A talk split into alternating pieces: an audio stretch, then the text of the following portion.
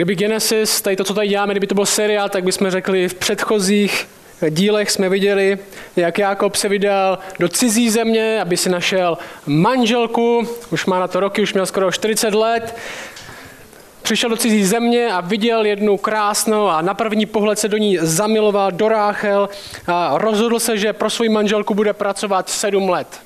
Řekl, cokoliv v podstatě, co budeš chtít, jejímu otci to dám, budu pracovat sedm let zadarmo, jen abych ji získal. A, ale její táta, Lában, Jákoba podvedl a do postele ve svatební noc mu nastrčil místo Ráchel Leu, její starší sestru. A Jákob pak souhlasil, že bude pracovat dalších sedm let, aby si odpracoval i její mladší sestru Ráchel, kterou miloval. A my jsme viděli v těch minulých kapitolách, že mít dvě manželky není žádná sranda.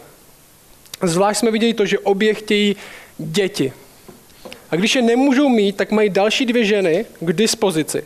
A po dobu sedmi let, což byla ta, kde jsme byli minule, tak se Jákobovi narodilo 12 dětí. Zatímco pořád otročí prosí od chána, aby tyhle manželky odpracoval. A možná si říkáte, dvě manželky, to nemůže být zrovna lehký. Představte si, že máte dvě manželky, které jsou zároveň, zároveň těhotné. A pak ještě i další dvě kamarádky, které jsou stejně těhotné. Že za sedm let 12 dětí, to nebylo po pořadě. A co jsme viděli je tohle. Bůh má rád lidi. Bůh má rád lidi, miluje nemilované, pracuje i v jejich spackaných životech, vede svůj plán do svých konců i skrze trápení. A teďka pokračujeme. Tohle 25. verš té 30. kapitoly. A ten začíná takhle.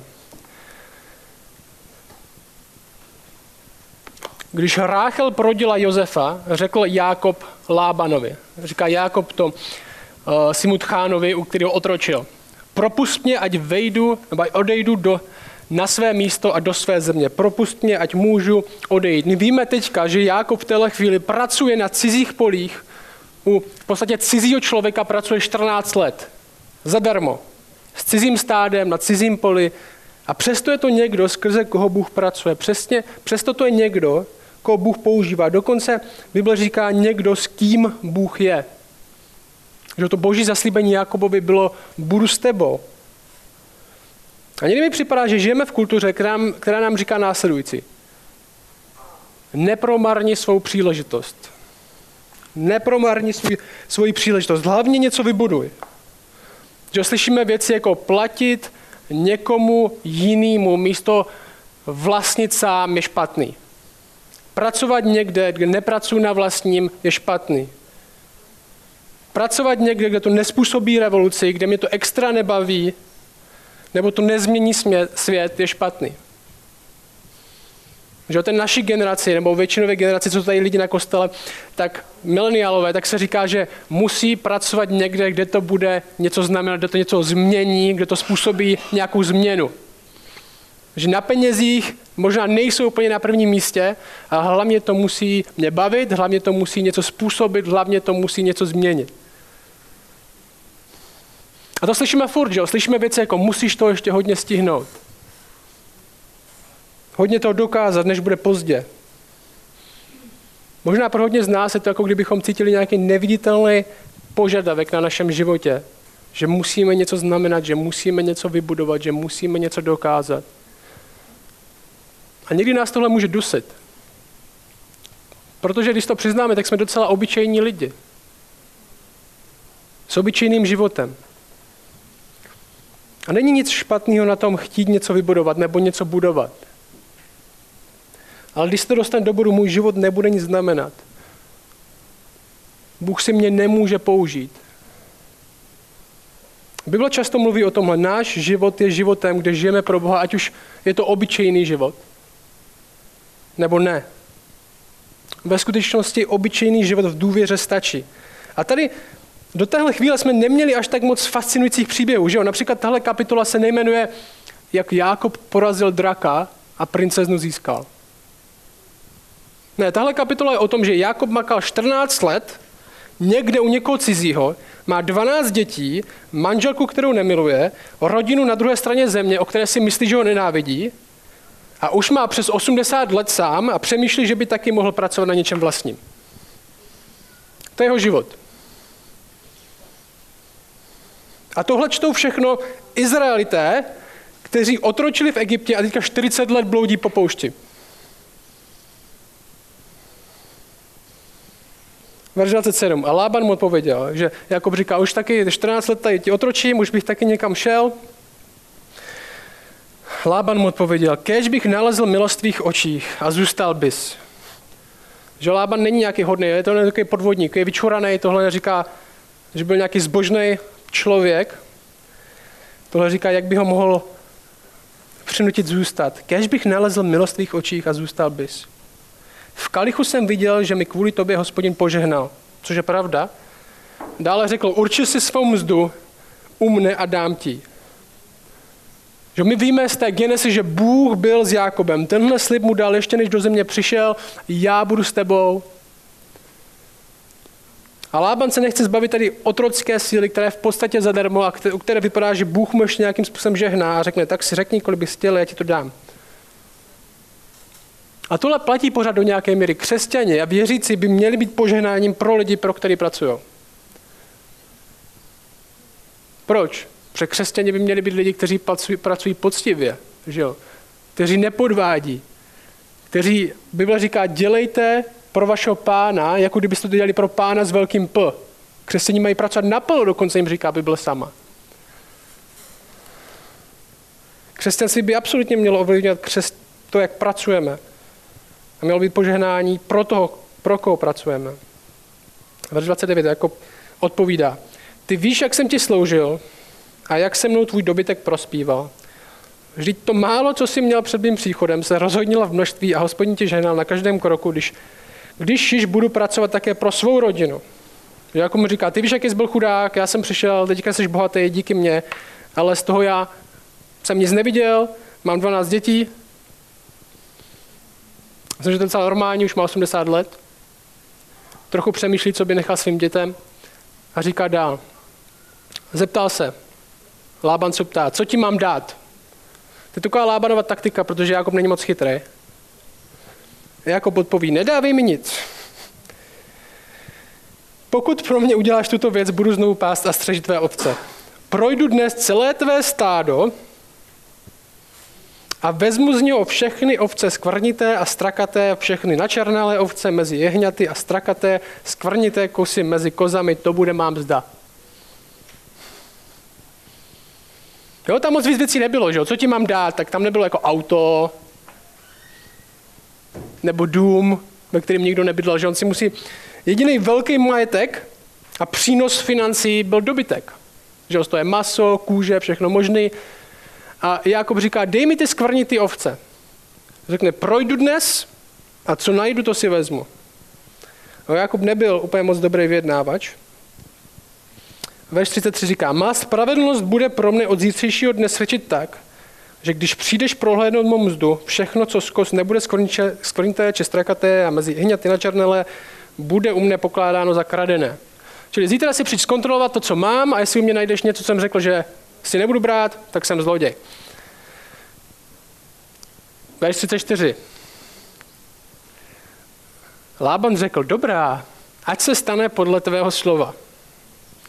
Ale ještě toho dne odstranil pruhované a strakaté kozly a všechny skvrněné a strakaté kozy, všechno, co mělo na sobě něco bílého a všechny načernalé jehňata a předali do rukou svých synů.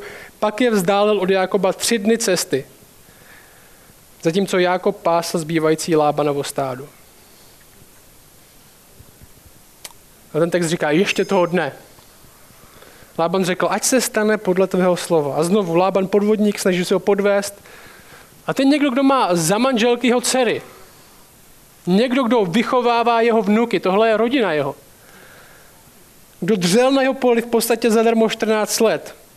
A ten text říká, a já, Lában teda odvedl všechny ty stáda, který, drtivou většinu těch stád, kterou měl Jakob získat, odvedl je tři dny cesty daleko, takže aby Jakob o nich nevěděl a schoval je. A technicky vzato Lában nic nepřekročil, že jo? Smlouva nebyla, dáš mi všechny skvrnitý, který máš, ale Jakob říká, já si vezmu to, co najdu. A Lában řekne, tak dobře, stane se podle tvého slova. Že technicky vzato, možná, kdybychom to nějak úplně, tak Lában úplně nepřekročil. A možná hodně z nás přemýšlí o životě stejně jako Lában. Že jo, možná nějak trochu pravidla dodržet, ale v podstatě je všechno o tom, co z toho můžu vytřískat já a je to moje první myšlenka, když to uslyším, jak bych to mohl obejít. A jedna strašidelná věc Bible je tahle. Bůh se nedívá na, jenom na to, jak se chováme. Bible říká, Bůh se dívá na srdce. Bůh se dívá na srdce. Bůh se nedívá jenom na to, jak se chováme, Bůh se dívá na srdce. A následuje Jákobova taktika, jo? Já přečtu. Je fakt divná. Co udělá Jákob? Takže Jákob má to stádo, ze kterého nemůže mít moc nic. A Jakob udělá tohle. Jákob si pak vzal čerstvé pruty z Tyraxu, mandloně a platanu a oloupal na nich bílé pruhy, takže odkryl to, co bylo na prutech bílé.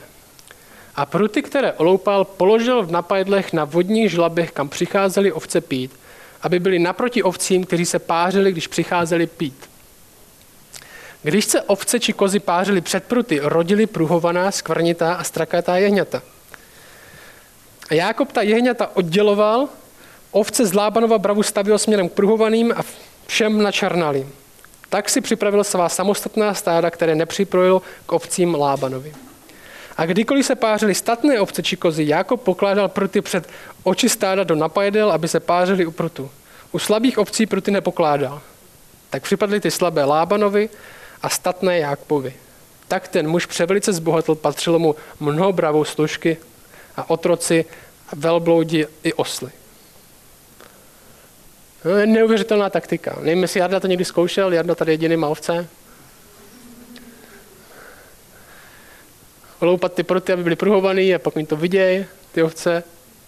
Tady dokonce Jakob to dělá s těma silnýma ovcema, aby měl potom těch silných a ne těch slabých. A tohle je neuvěřitelná taktika, že doopravdy to je blbost. Úplná. Tohle je blbost, která neměla nikdy fungovat. Před, podobně, jak jsme měli předchozí kapitolu ty jablíčka lásky. Že podobná blbost. Taká babská pověra. Já jsem dal do Google, jsem napsal babsky, babská pověra. Zajímavé bylo, že většina věcí, co mě vypadlo, můžete to zkusit, bylo o těhotenství. Je nejvíce si babských pověr, nebo nevím. Nebo řeknu dvě. To hnedka na začátku. Podobný, podobného kalibru.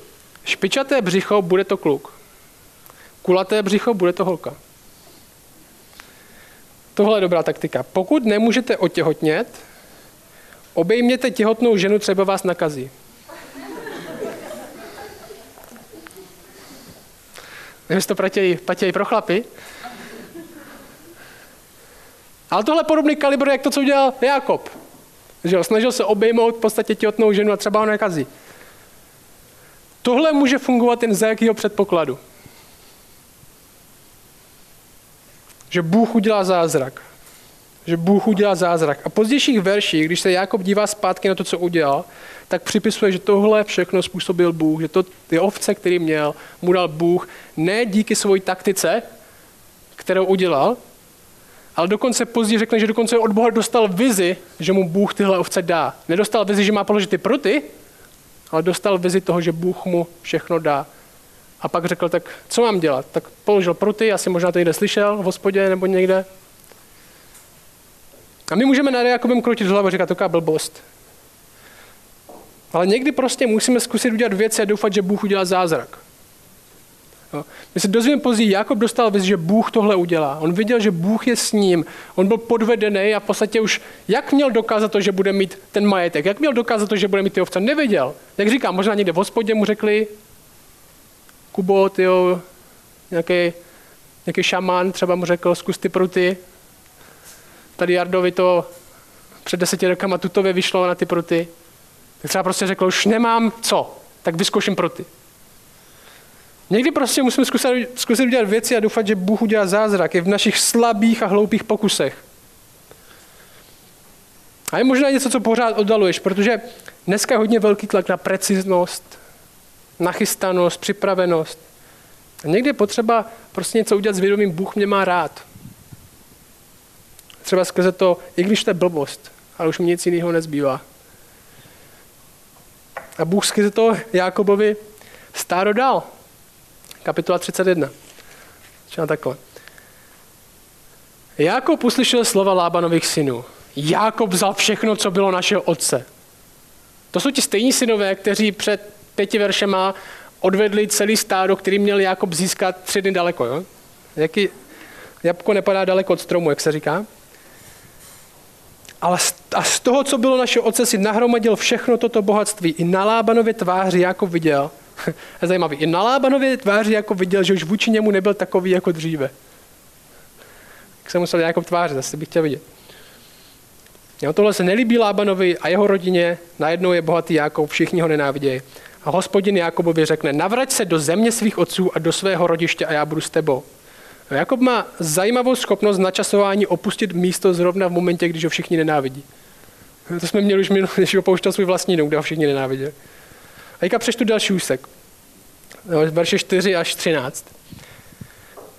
Jákob si tedy dal zavolat Ráchel a Leu na pole ke svému stádu a řekl jim, vidím na tváři vaše otce, že už vůči mě není takový jako dříve. Avšak Bůh mého otce byl se mnou. Vy však víte, že jsem vašemu otci sloužil celou svojí silou. Avšak váš otec si ze mne tropil žerty, desetkrát změnil mou mzdu, ale Bůh mu nedovolil mi uškodit. Znovu to je Bůh mu nedovolil uškodit, ne moje taktika nebo moje vlastně vychytralost. Verš, verš 8. Když řekl, tvou mzdou bude skvrnité, všechny ovce rodily skvrnité. Když řekl, tvou mzdou bude pruhované, všechny ovce rodily pruhované. Bůh odněl dobytek vašemu otci, dal ho mně. I stalo se v době páření ovcí, že jsem pozvedl oči a ve snu jsem viděl, že berani, kteří skákali na ovce, byli pruhovaní, skvrnití a strakatí. To je ta vize. Pak mi boží anděl ve snu řekl, Jákobe, odpověděl jsem, tady jsem. On pokračoval. Nože pozvední oči a vys, všichni berani, kteří skákají na ovce, jsou pruhovaní, skvrnití a strakatí. Viděl jsem totiž všechno, co ti Lában provádí. Já jsem Bůh z Bételu, kde jsi pomazal posvátný sloup a kde jsi mi učinil slib. Jsme měli v předchozích kapitolách. Teď vstaň, odejdi z této země a navrať se do své rodné země. A tady chci, aby jsme viděli jednu důležitou věc.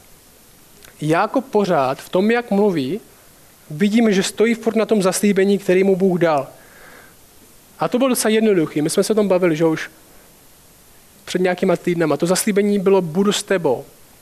Ať půjdeš kamkoliv, ať prožiješ cokoliv, ať si projdeš čímkoliv, tak budu s tebou. Takový jednoduchý zaslíbení, přitom tak zásadní. A já jako pořád stojí na tom, že tohle zaslíbení platí. A pro křesťany tohle zaslíbení platí stejně tak. Protože ho nám Bůh opakuje znovu a znovu. A poštol Pavel, když psal knihy Nového zákona, tak tak často končil své epištoly. Například 2. Korinským 13, tam poštol Pavel říká, nakonec bratři, říká církvi, radujte se, napravujte své nedostatky, pozbuzujte se, buďte jedné mysli, žijte v pokoji a Bůh lásky a pokoje bude s vámi. Bude s vámi. Ve Filipským to říká takhle. Konečně přemýšlejte ovšem o tom, co je pravdivé, ušlechtilé, spravedlivé, čisté, milé, co má dobrou pověst, jestli je nějaká ctnost a jestli je nějaká chvála, čemu jste se naučili a co jste přijali a uslyšeli i spatřili u mne, to dělejte a Bůh pokoje bude s vámi. Při tom, jak to děláte, tohle není podmínka. Když tohle budete dělat, tak Bůh bude s vámi. Ne, Bůh bude s vámi. To je zaslíbení. To je slib. Bůh byl s Jákobem. A Jákob sám viděl svůj život ve světle toho, že Bůh je s ním. A já vám chci říct, co to neznamená, že Bůh je s námi. Když vám teďka řeknu, Bůh je s tebou, nebo Bůh bude s tebou, tak taky ti chci říct, co to neznamená. Neznamená to, že tvůj život bude lehký život. Že Jákob vyrostl tak, že otec neměl moc rád. Musel odejít do cizí země, protože ho tam v podstatě všichni, kromě maminky, přestali mít rádi. Pracoval sedm let pro ženu, jenom aby dostal tu, kterou nemá rád. To, že Bůh bude s námi, neznamená, že budu vždycky dobře rozumět božímu načasování.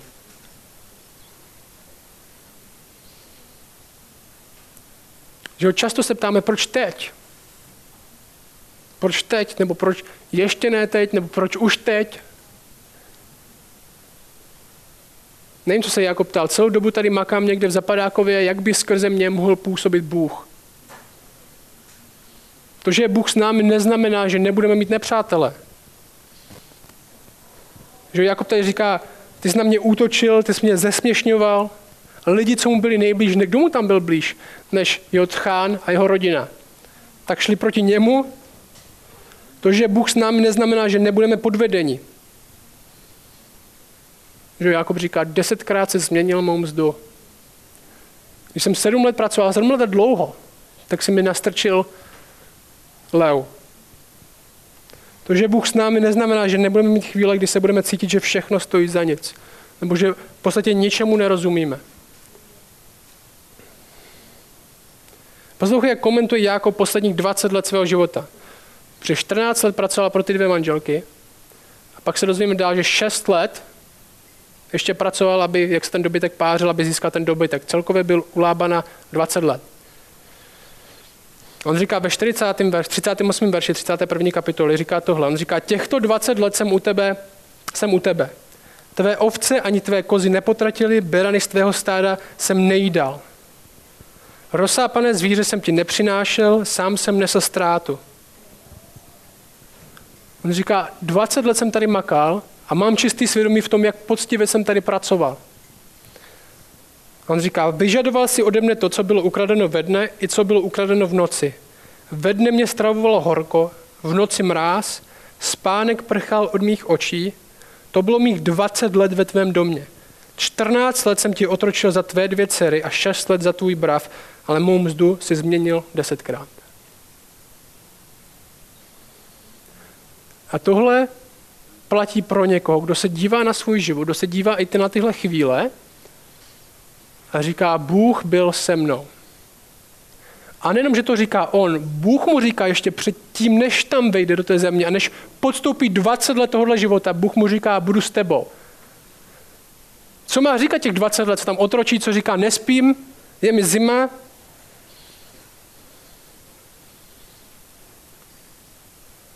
vzpomíná ten slib, co to znamená, Bůh je se mnou. Jestli tohle platilo pro něj, tak to platí i pro nás. Tohle dokonce platilo pro život Ježíše Krista. Bůh byl s ním. Že?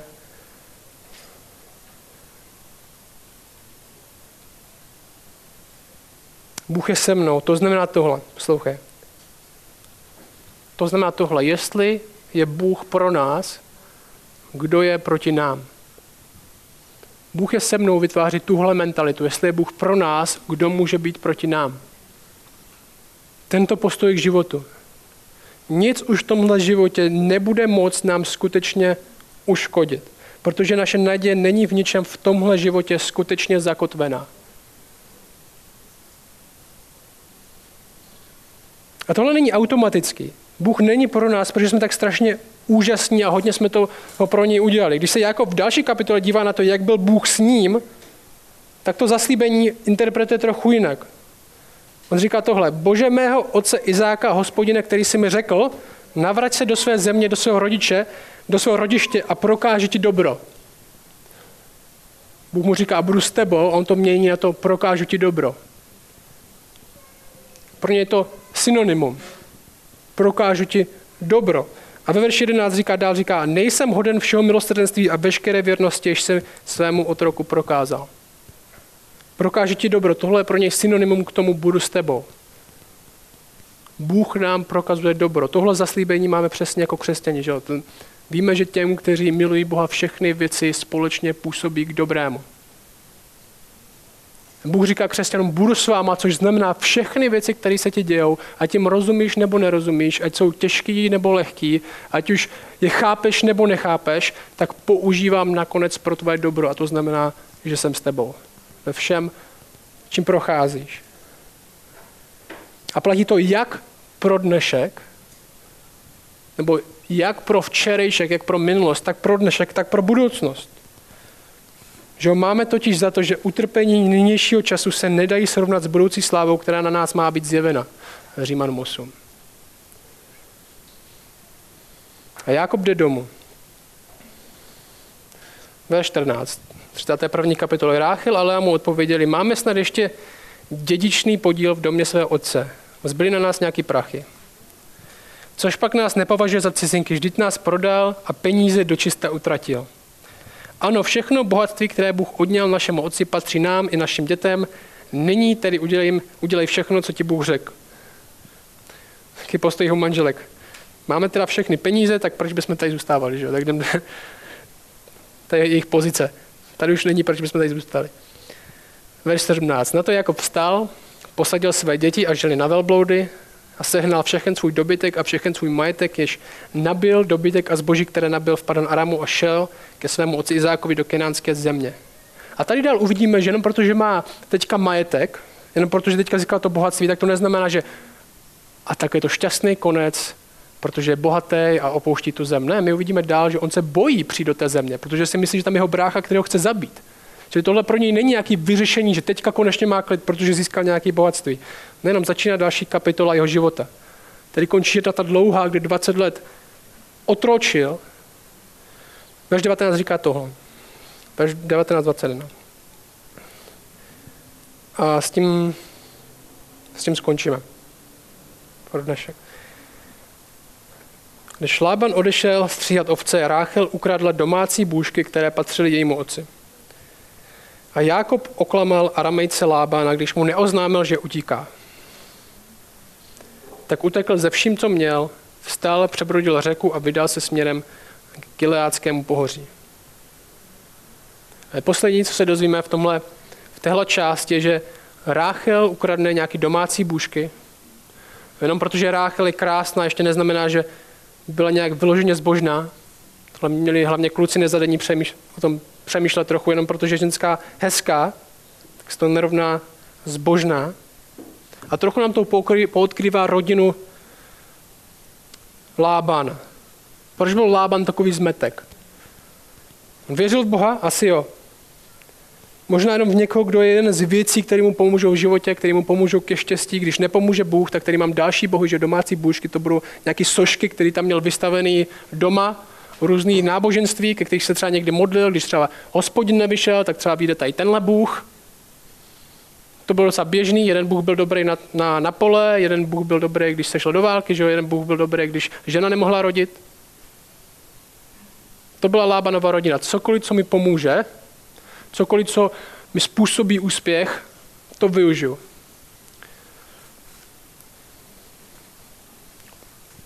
A pravděpodobně tady tyhle složky mají je velikou cenu, že jo? A stejně tak Ráchel v téhle domácnosti vyrostla. Viděli jsme, že když měla životní krizi, když se jí nemohly narodit děti, tak první nešla za Bohem. Lábany na prachy, to je zřejmé. Cokoliv, co mu přinese bezpečí postavení. A vidíme, jak to ovlivňuje, jak se chová k ostatním lidem. A moje poslední otázka je tahle. Jak tohle, tenhle příběh to další část toho příběhu, který čteme z Genesis, jak tohle ukazuje na něco většího, jak tohle ukazuje na Krista. Jak tohle ukazuje na to, co dělá Bůh s náma. Protože proto je Bible napsaná, aby jsme tohle věděli. Takhle, vztahy mezi lidmi, vztahy mezi lidmi jsou vždy poskvrněny hříchem. Píchou, závistí, touhou něco znamenat, touhou po nějaké možná vlastní seberealizaci, touhou po naplnění uznání majetku, často na úkor druhých.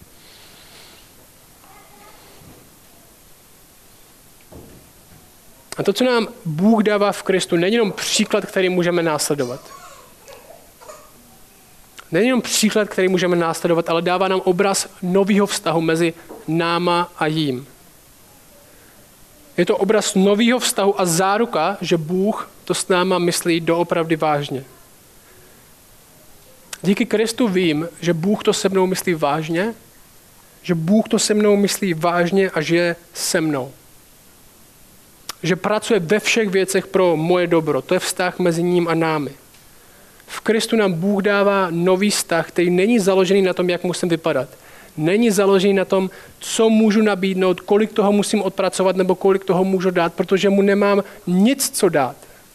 A přesto Bůh s náma začíná takový vztah. A v Kristu nám Bůh říká, že to s náma myslí vážně. že zaslíbení budu s vámi a budu dělat věci pro vaše dobro, jde až tak daleko, že je připravený za to zemřít.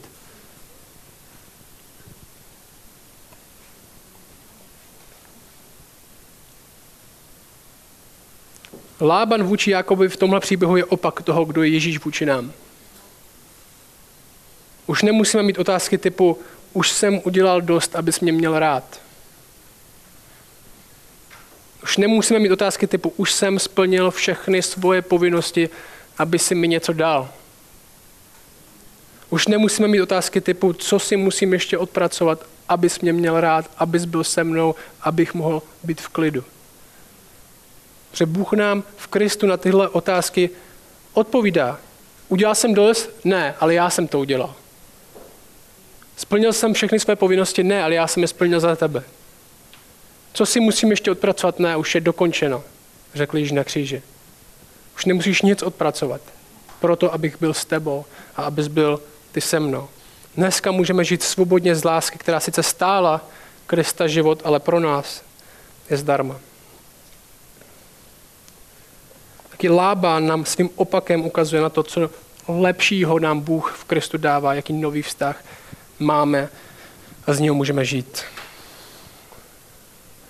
Oče, díky za to, že jsi Bůh, který nás má rád a je s náma, že pracuješ pro naše dobro ve věcech, které možná nerozumíme, které nechápeme, možná který, kterých si ani nemůžeme představit, jak by skrze ně pracoval pro naše dobro, protože to tím nevidíme. Ale možná, i když nevíme všechno, tak tě prosím, abys nám dal prostou důvěru. Či už v našich obyčejných nebo neobyčejných životech, abys, abys to byl ty, v kom bude zakotvena naše naděje, v kom bude náš primární vztah, který bude ovlivňovat všechny další vztahy s lidmi.